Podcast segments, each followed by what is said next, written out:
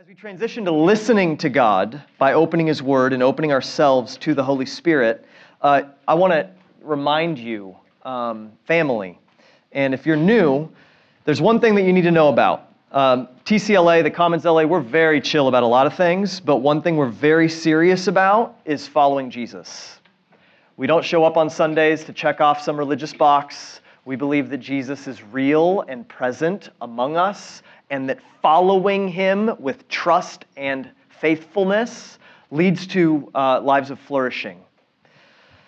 So, I want to invite you to that, to hear with faith with the intent to obey. As we open the scriptures, we hear the good news over us, and uh, we get to follow in his footsteps. Amen? All right, would you stand with me as we read scripture? All right, starting and reading each of these passages in order, and then I will pray. First, we have 2 Peter 3:18. But grow in the grace and knowledge of our Lord and Savior Jesus Christ. To him be the glory both now and to the day of eternity. Amen. John 4, 13 and 14. Jesus said to her, Everyone who drinks of this water will be thirsty again, but whoever drinks of the water that I will give him will never be thirsty again. The water that I will give him will become in him a spring of water welling up to eternal life. 2 Corinthians 4 16 to 18. So we do not lose heart. Though our outer self is wasting away, our inner self is being renewed day by day. For this light, momentary affliction is preparing for us an eternal weight of glory beyond all comparison, as we look not to the things that are seen, but to the things that are unseen. For the things that are seen are transient, but the things that are unseen are eternal. And Delia's verse, Psalm 16:11. You make known to me the path of life. In your presence there is fullness of joy. At your right hand are pleasures forevermore. Romans 12, 4 through 8. For as in one body we have many members, and the members do not all have the same function, so we, though many, are one body in Christ, and individually members one of another, having gifts that differ according to the grace given to us, let us use them. If prophecy, in proportion to our faith. If service, in our serving. The one who teaches, in his teaching. The one who exhorts, in his exhortation. The one who contributes, in generosity. The one who leads, with zeal.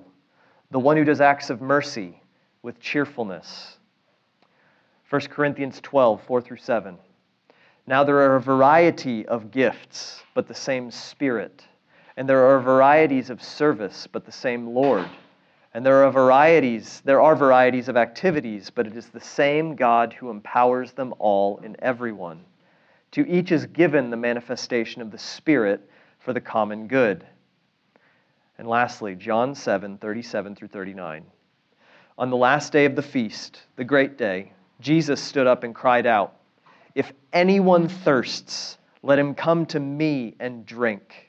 Whoever believes in me, as the scripture has said, out of his heart will flow rivers of living water. Now, this he said about the Spirit, whom those who believed in him were to receive. For as yet the Spirit had not been given, because Jesus was not glorified. Not yet glorified. Pray with me.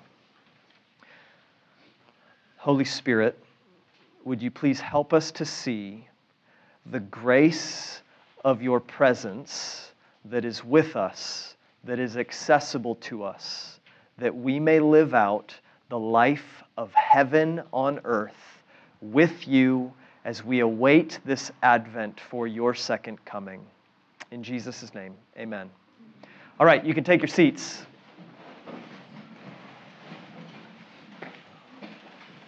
We've been in a teaching series called Bad Theology.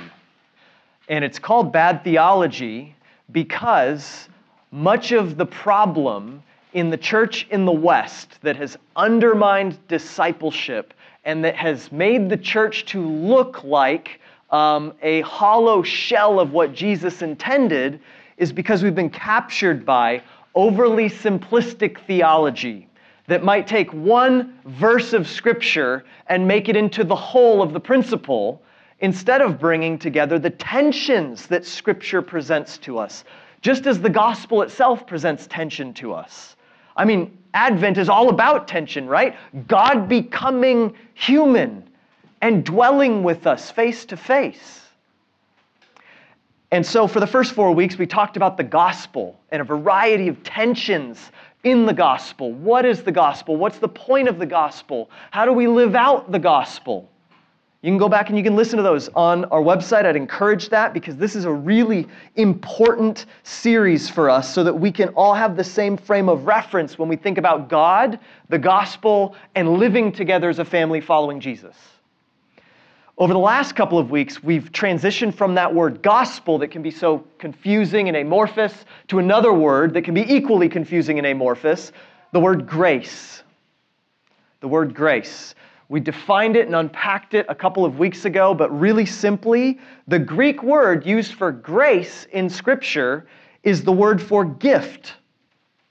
It's just gift. It's a very simple word in their time, just like it's a simple word in our time.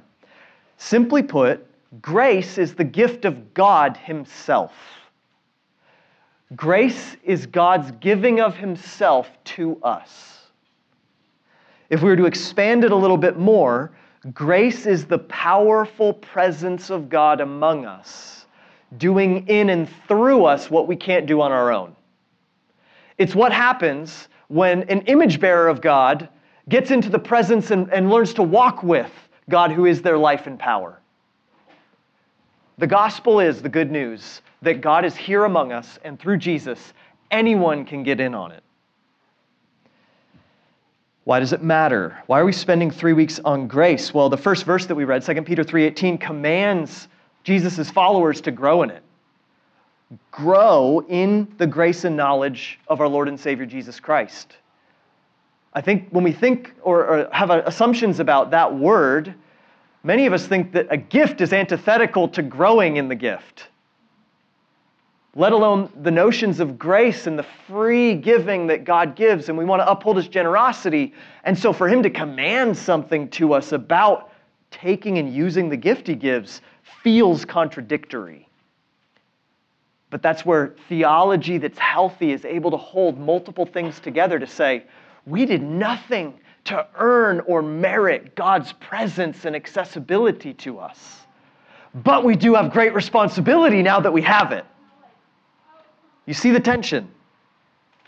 That's what grace invites us into.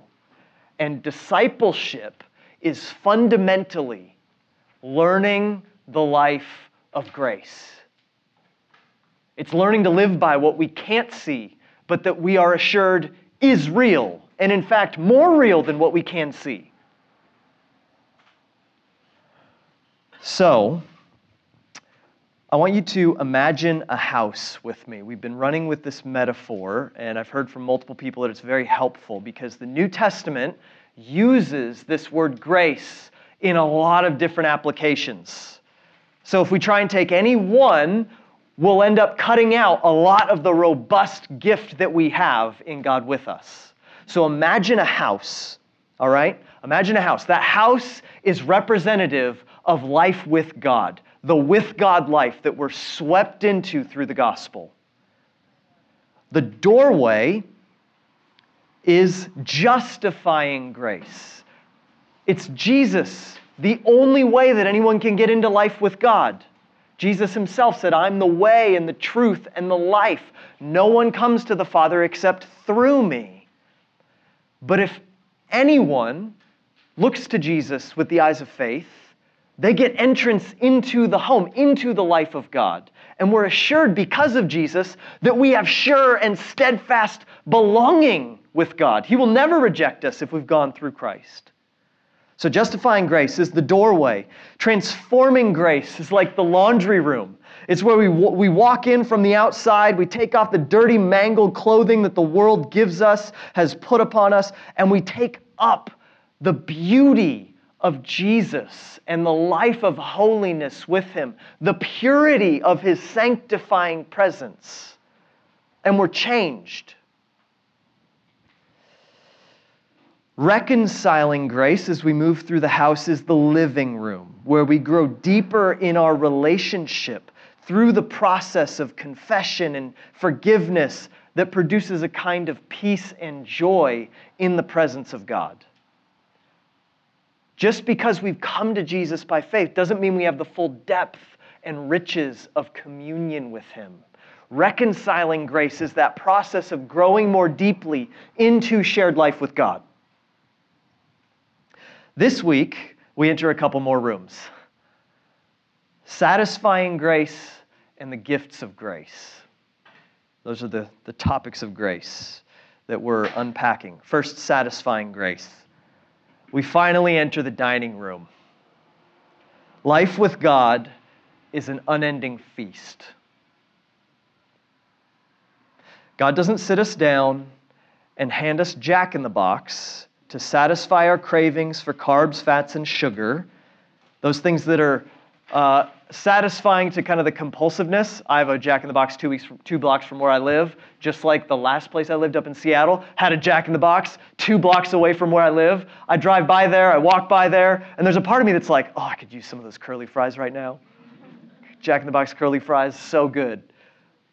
But I've come to know if I eat a Jack in the Box, it's not going to go well for me. Sometimes what we actually need is to learn what will satisfy the deeper desires that we have rather than the surfacey compulsions that might capture us in a moment. You, do, you are familiar with this process, right?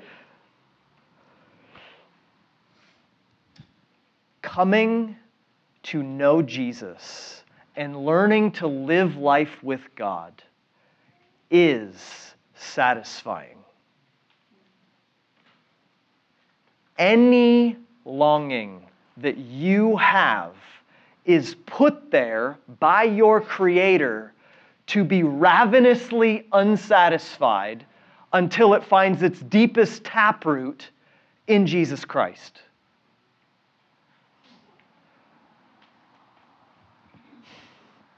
Every craving that we feel enslaved by, every compulsion that grips us in moments and undoes us on the other end is like a carnival mirror of the longing that we were made by God with, that we would feel our way towards Him.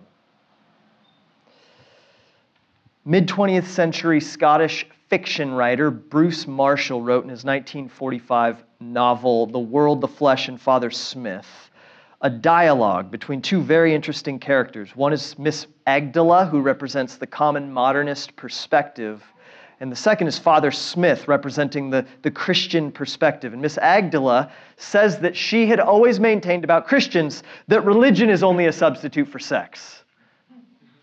That, that really, religion's just a cover up, it's a mask, it's a pseudo thing to fulfill this other deeper desire. Father Smith counters I still prefer to believe that sex is a substitute for religion, and that the young man who rings the bell at the brothel is unconsciously looking for God. He's right. We're hardwired with longings that are impossible to quiet and appease because we were not created to be satisfied by creation, but only in the presence of God.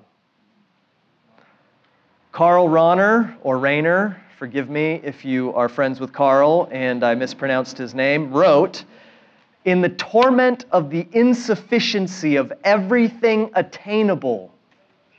Let me read that again. In the torment of the insufficiency of everything attainable, we come to understand that here in this life, all symphonies remain unfinished. Karl is saying the inverse of what Jesus tells the Samaritan woman in John 4. Jesus said to her, Everyone who drinks this water, the water that she was drawing out of a well in a village in Samaria, will be thirsty again. But whoever drinks of the water that I will give him will never be thirsty again. The water that I will give him will become in him a spring of water welling up to eternal life. Jesus is saying, even though the water you draw makes you thirsty again, I have something that can satisfy you. We cannot, we cannot find lasting fulfillment in created things because those longings are eternal things. It's as though we sit down to eat day by day and we breathe instead. The pang of hunger in our guts, in our bellies, will never be satisfied by breathing harder. But there's a whole world in our capitalistic, consumeristic thing that we call America that says, breathe this air in, and the, the hunger will go away. As silly as it is, it's real. We, we're told that these things will somehow put at peace, will quiet down, will satiate our longings worldly stuff, money, sex, power, achievement, accolade, higher GPA, better job, more money, more security, better suitor, all the stairway that is before us is just a treadmill. It will never stop. And what we're swept up into in Jesus is a dining room, a feast that can actually bring meaningful peace and satisfaction. Otherwise, Jesus is just lying. So, if you're here and you're, you're exploring Jesus, you're not a Christian, you certain, certainly wouldn't take his, his invitation seriously, you need to know that this is what he invites you to is to stop running the rat race, is to get off the treadmill or the hamster wheel that will never get you where you really want to go and in the quiet stillness, experience what was always available to you in Him. Satisfying grace, what we're calling this dining room, is what you are experiencing, Christian, when you find Jesus more satisfying than sex or money or power or beauty. It's the epiphany that what you were searching for in the aimless, endless hurry of being busy has been accessible to you in the dining room of God's house all along.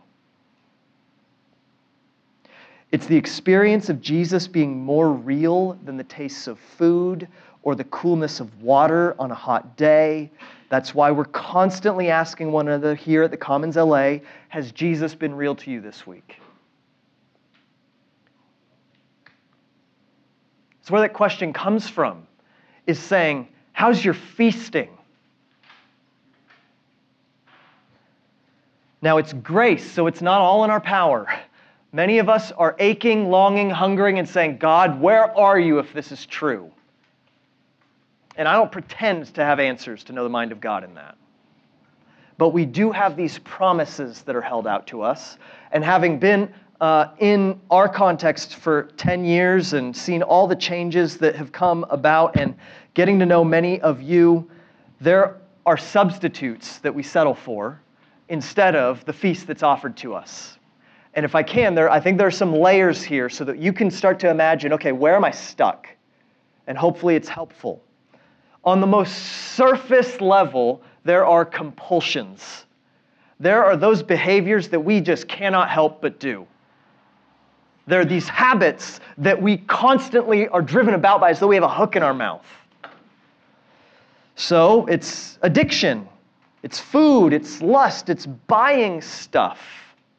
I grew up, and the way that in my household sometimes we would, we would make ourselves happy is by going to the mall.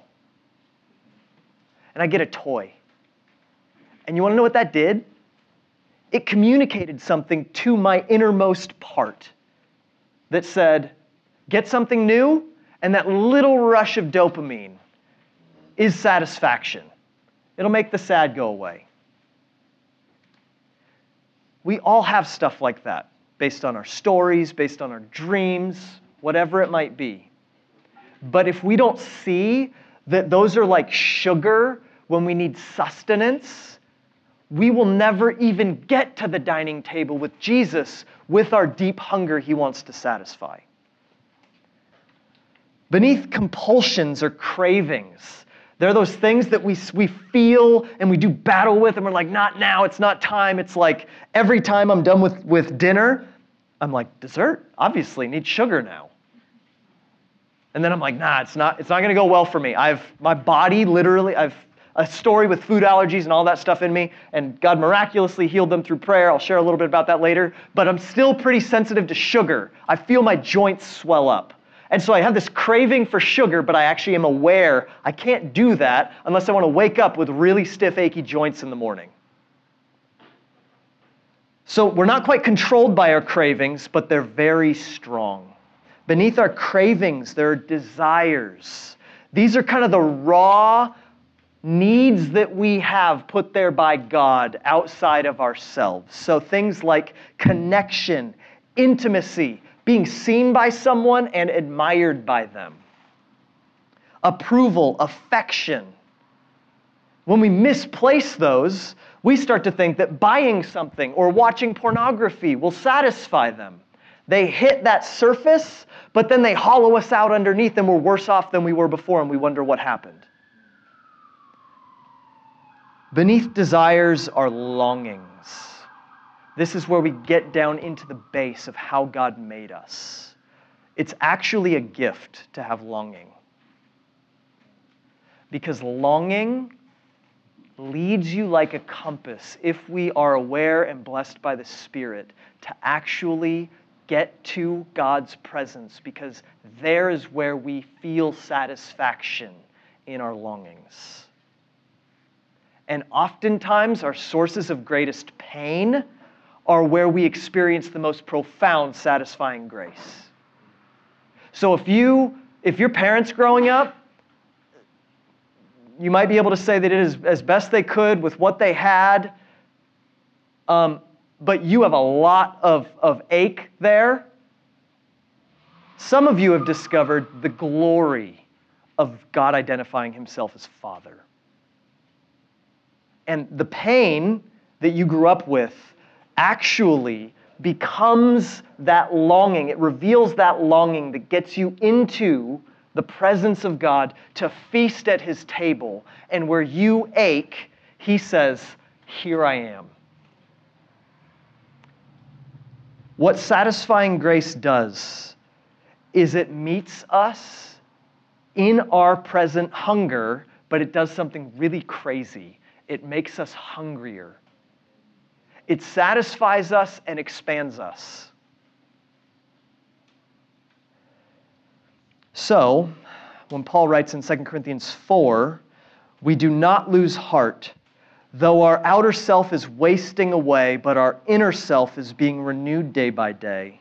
For this light momentary affliction is preparing for us an eternal weight of glory beyond all comparison as we look not to the things that are seen, but to the things that are unseen. For the things that are seen are transient, but the things that are unseen are eternal. He's saying just that. That as life sort of feels like it's falling apart in particular ways, when you rush into the presence of God and say, I don't know what is happening. I don't know where you are. Your promises do not seem like they're coming through for me. And you open up in that space of either hurt, anger, frustration, whatever it might be that starts to open up those deeper wells of your personhood. What you encounter is a kind of inner renewing in God's presence, hearing His Spirit, soaking in Scripture that renews you internally even while life or your very body is falling apart. This is real. This is not pretend or good thoughts. This is what God does, this is who He is. Now, it's tricky talking about God fulfilling our desires in a world where we're addicted to satisfying desires. We're in a world where every desire has five companies vying to get you to satisfy your desire there by giving them some money. What I don't want to do is just say, Come to Jesus and you'll be, everything that you ever thought you wanted will be satisfied. That's not true. Some things he leaves in the mystery of his purpose. But his promises are also true that he will bring you along and bring renewal into you, even while life is painfully difficult. That's what the ancient Israelites knew when uh, the psalmist wrote in Psalm 16:11, "You make known to me the path of life. In your presence there is fullness of joy. At your right hand are pleasures forevermore." Notice that it's not saying, believe in Jesus and you'll be really satisfied. It's saying, get into his presence and you'll be satisfied. There's a way to be a human with God in the picture, with you in reality. And sadly, much of our bad theology has told us believe in God so that you go to heaven when you die, and then live on your own terms here and now. You will never be satisfied with that. That might actually be the most unsatisfying way to live here and now. One foot in heaven, one foot on earth, not actually the real heaven that, that we're promised here and now, but just banking on the heaven when you die. We need conviction. A, conviction, when I mean say conviction, I just mean a belief that we won't waver on. That we say, no matter what my life tells me, I will believe this because God says it. It's true, it's in Scripture a testimony of saints follows confirming it. Here's the conviction Jesus will satisfy you.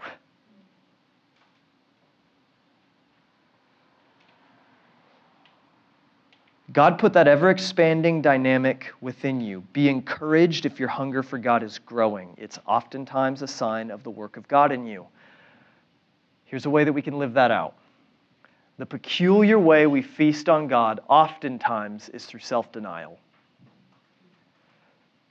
One of the reasons we have no comprehension or urgency around something like fasting is because we don't actually know how the spiritual reality of life with God works. Jesus assumed that his followers would fast because as we cultivate longing, well, let me say it this way as we deny our cravings and compulsions and even desires, what bubbles up to the surface are longings that God wants to meet. So, this Tuesday, we have our first Tuesday fast where we fast through breakfast, through lunch, and then we break fast at dinner. We do that during the week with our missional communities. If you're not in a missional community, be a great week to join in on one because we actually have a meal every other week when we gather and we break fast there, but we spend the day in communication with each other, praying, asking God to meet us. And I think this is a great thing for us to fast with regard to. Normally there's a purpose or an intent.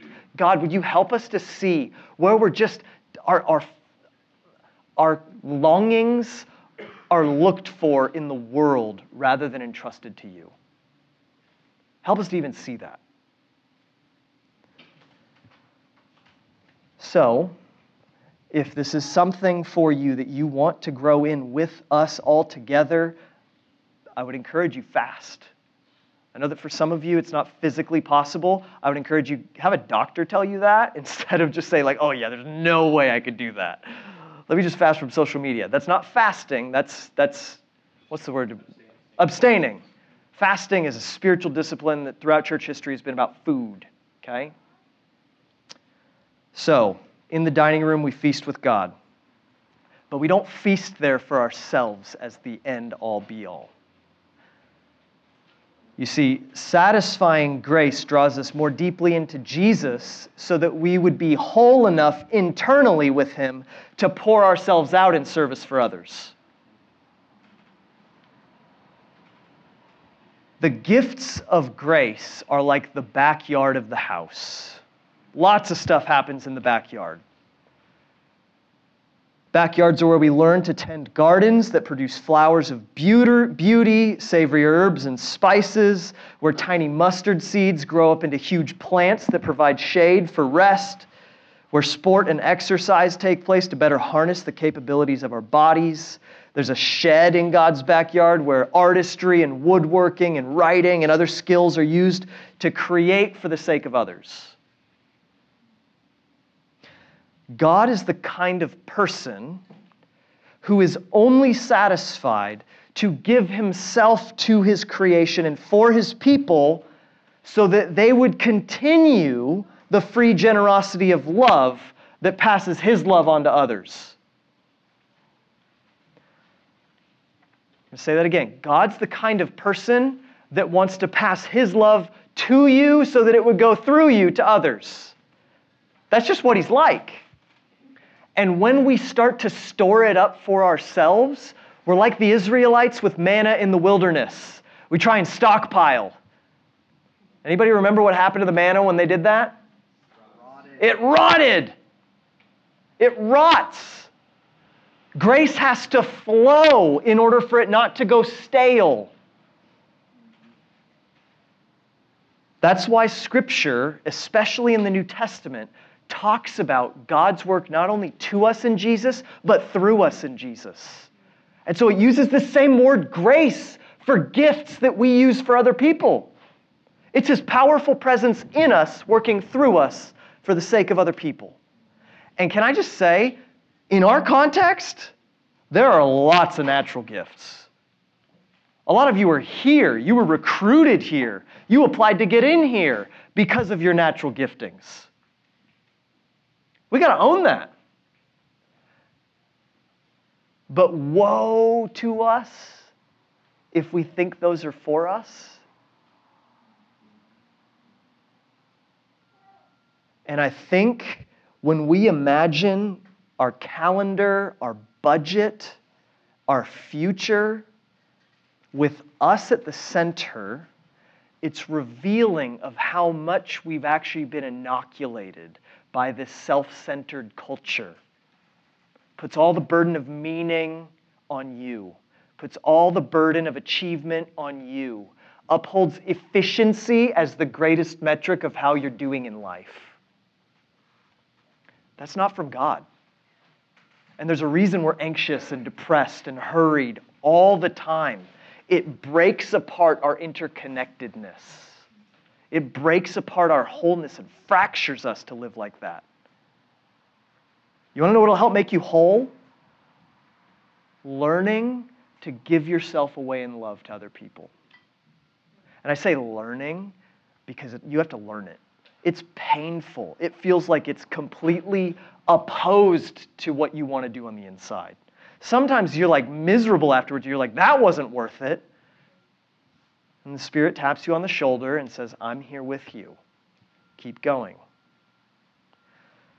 So we have a collection of verses uh, that speak of the gifts of grace. And I'm not going to read through them all, but I want to call your attention to a couple of dynamics here. In Romans 12, the list of gifts are primarily acts of service.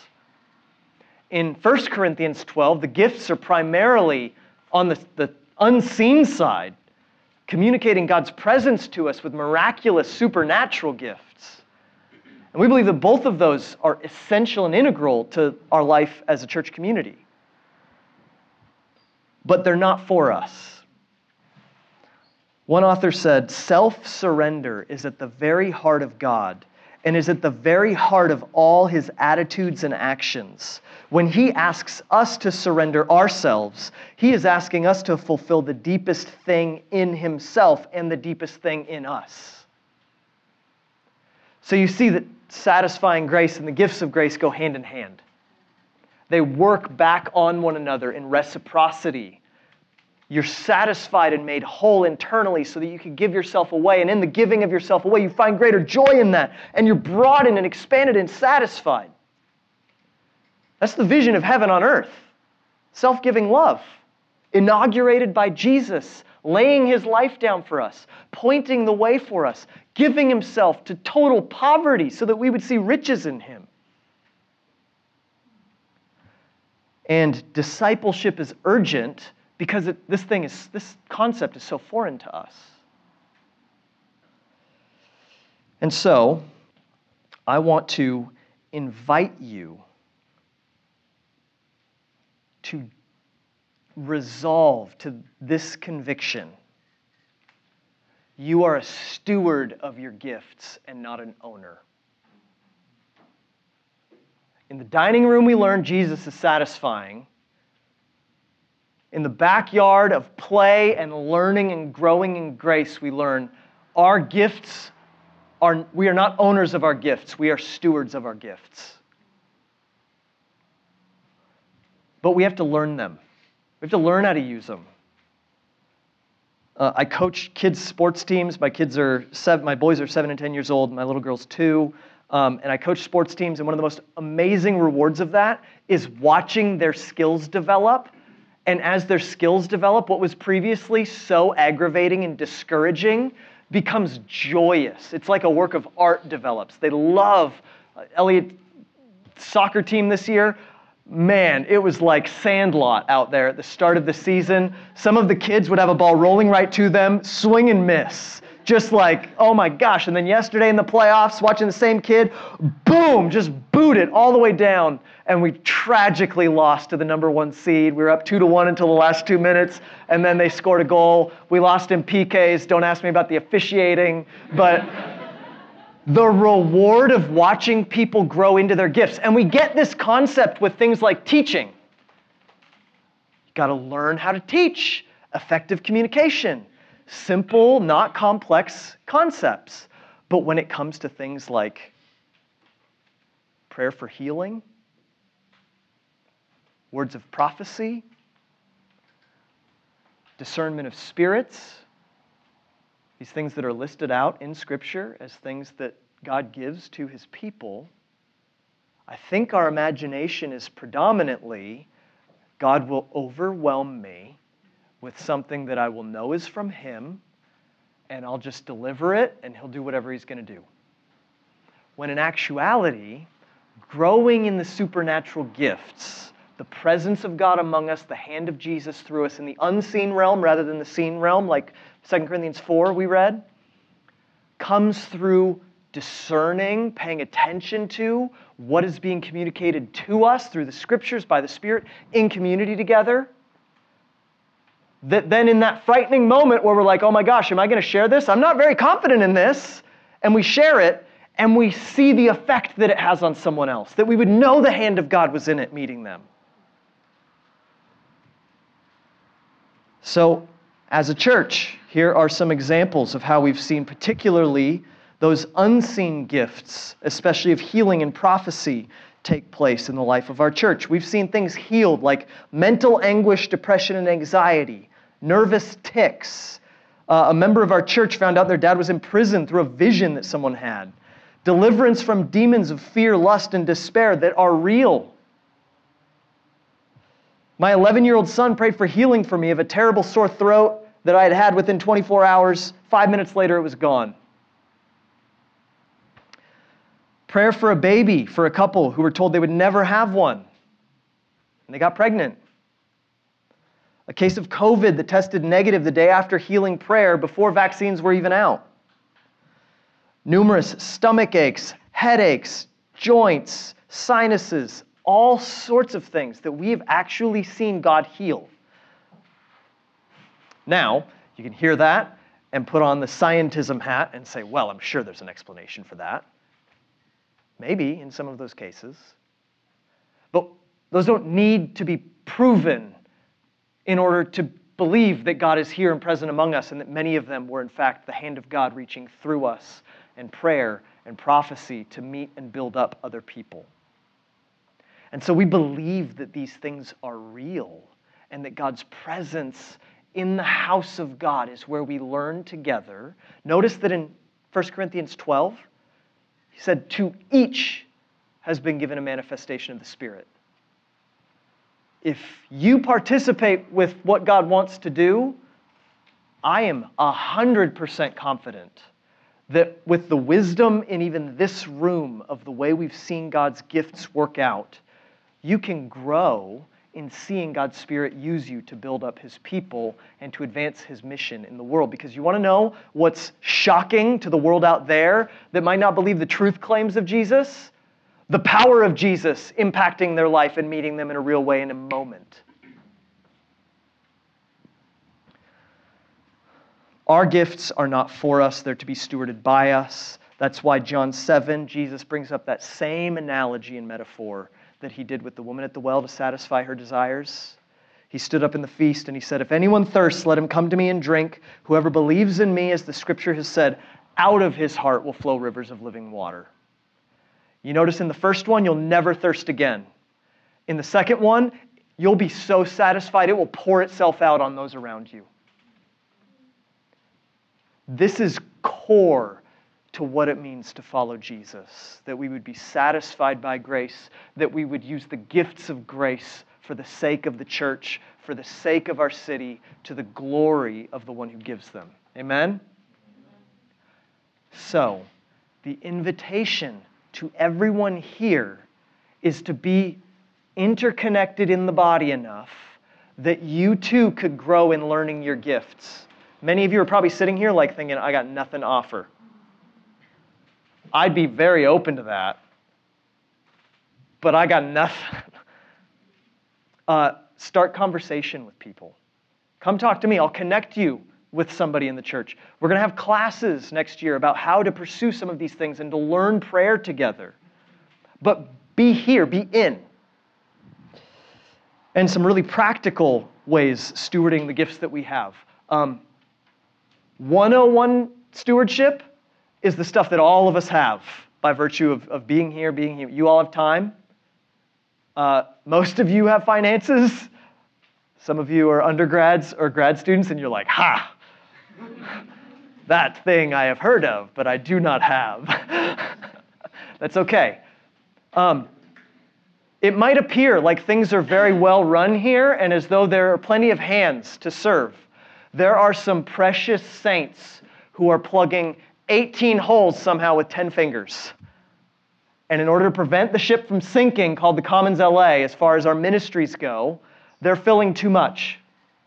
Particular needs that we have right now kids' ministry. My wife is the patron saint of our kids' ministry. She's been the director uh, of the kids' ministry since we started. She's going to grad school next year. Yes, very excited about that. Deep down, I'm a bit nervous. I see how many things that she does and the needs in our kids' ministry. And you see these families up here, they ain't stopping. More volunteers will be needed. We need more volunteers right now. Now, here's the thing that happens though it sounds great in this moment. And so you say, I would love to do that. And then we get your contact information. And it's like, great, we'll email you. So then you're serving on Kidsmen or Sunday operations or hospitality or in the band or whatever it might be. And then we say, okay, here's some openings. We'll, t- we'll train you. And then we don't hear anything. And then we follow up. Oh, yeah, it's not going to work in this season. I'm actually too busy. You see, whenever we're starting to walk by faith in obedience to what Jesus calls us to, there's always a threshold the threshold of it actually meeting our lives. And it's frightening, but fear always uh, is something that faith proceeds through. It's always scary, otherwise, it's not faith. And so I, I want to encourage you A, use your time to serve. B, know that fear's coming and it'll feel like your calendar's getting a little too scary. But the reason they're gifts of grace and not gifts of you is because God works through you. And he who calls you to serve will surely provide for your life. That's why in 1 Corinthians 15, God, Paul calls God the God of encouragement and endurance. And in Colossians 1, he says, I serve with all the energy that God powerfully works within me. This is real, but we have to participate. That's why it's grace. God with us, doing in and through us what we can't do on our own. The second thing is finances. Sacrificial generosity is at the very core of the gospel. And I've been in this part of LA with UCLA across the street long enough to know that many of you hate the greed that we see rampant in America. My simple question is Are you being generous? Because Jesus said something that is an ironclad law of being human. That law is if you are faithful with little, you will be faithful with much. If you are unfaithful with little, you will be unfaithful with much. I wonder if God's invitation to us that He would show off the might of His kingdom, the miraculous of what He does. First, He's asking us to be faithful with the obvious little stuff. How's serving going? How generous are we? Otherwise, we might use something more mind blowing for ourselves. And so, I want to simply invite you to make a budget, create space to live generously. A part of that is to the church family. We have about 150 people that call the Commons LA home by our own estimate. About 40 of them give regularly. About 40 of them serve with regularity. There's a ton of room for us to grow. And this is like no shaming or guilting whatsoever. This is invitation to grace. This is practical what we're talking about. You can't grow in it by just thinking it. We do it, we live into it, and we experience the power of God coming to us. Um, there's some crazy generous people that make this work, that allow us to cater in a few hundred dollars worth of food every Sunday. Juice for Jesus is exceedingly generous to let us meet here for a stupid cheap. But if they said, hey, uh, can't let you meet here anymore, we love you, but for whatever reason, we're using the space now, we wouldn't even be able to afford anything here. Just to like help you envision how budget and giving works. And we're in one of the richest areas in the world. So for those who are, are grad students, undergrads, got no income, keep going. We see $5, $7, 12 point, $12.32 given, and we're like, hallelujah. That's generosity, maybe, I'm assuming, at least particular. but then there are those of us who have salaries. We have steady income. I want to simply open up to you the fact that even though the room is full, half us broke. Generosity in this season is investing in that future. And we have some lean months, and God's faithful. We just had someone outside of the church give a very large gift. I don't want to communicate like it was not six figures, it's not like that big, but it was uh, about a month's worth of what our recurring budget is or recurring giving, and that's 16,000. God is faithful, to sustain us, He invites us to take hold of what He offers us in satisfying grace, in the gifts of grace. And so, please, prayerfully consider and take serious His invitation that as you contribute that drop in the bucket, it spills over, overflowing into our city. Amen? I am going to give us two minutes because the QR code in front of you, the QR code in your pamphlet is where the calls to action live every day. You can serve, it just sends a text message, everything's through texting. You can give, and this is there's no weirdness in here. You might just pray and say, "Lord, please compel people to do so." But what can't happen is we cave in to all the distractions and noise that happen out there, and even with our best intent, not end up doing what we know we ought to do and what we desire to do down in those longings, right?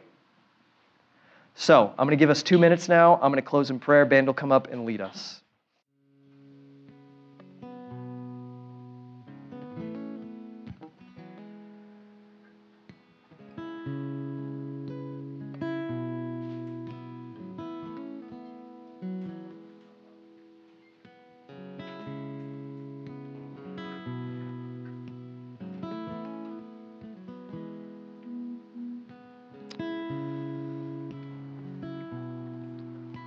Pray with me?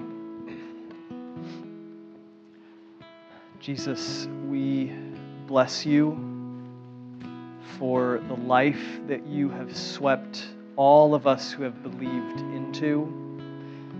Uh, life with Father, Son, and Spirit, participating in your work in the world of pouring love out in sacrifice, of living a whole other way than the world presents to us, but the true way, the living way. Um, help us to be honest before you who see all already. Help us to open ourselves to you. Help us to listen to your call in the word. And help us to take steps of faith that display our allegiance to you in life.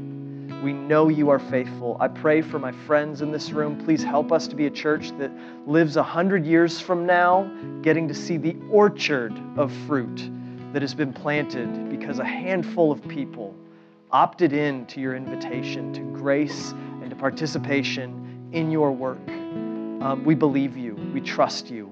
Guide us, Holy Spirit. In Jesus' name.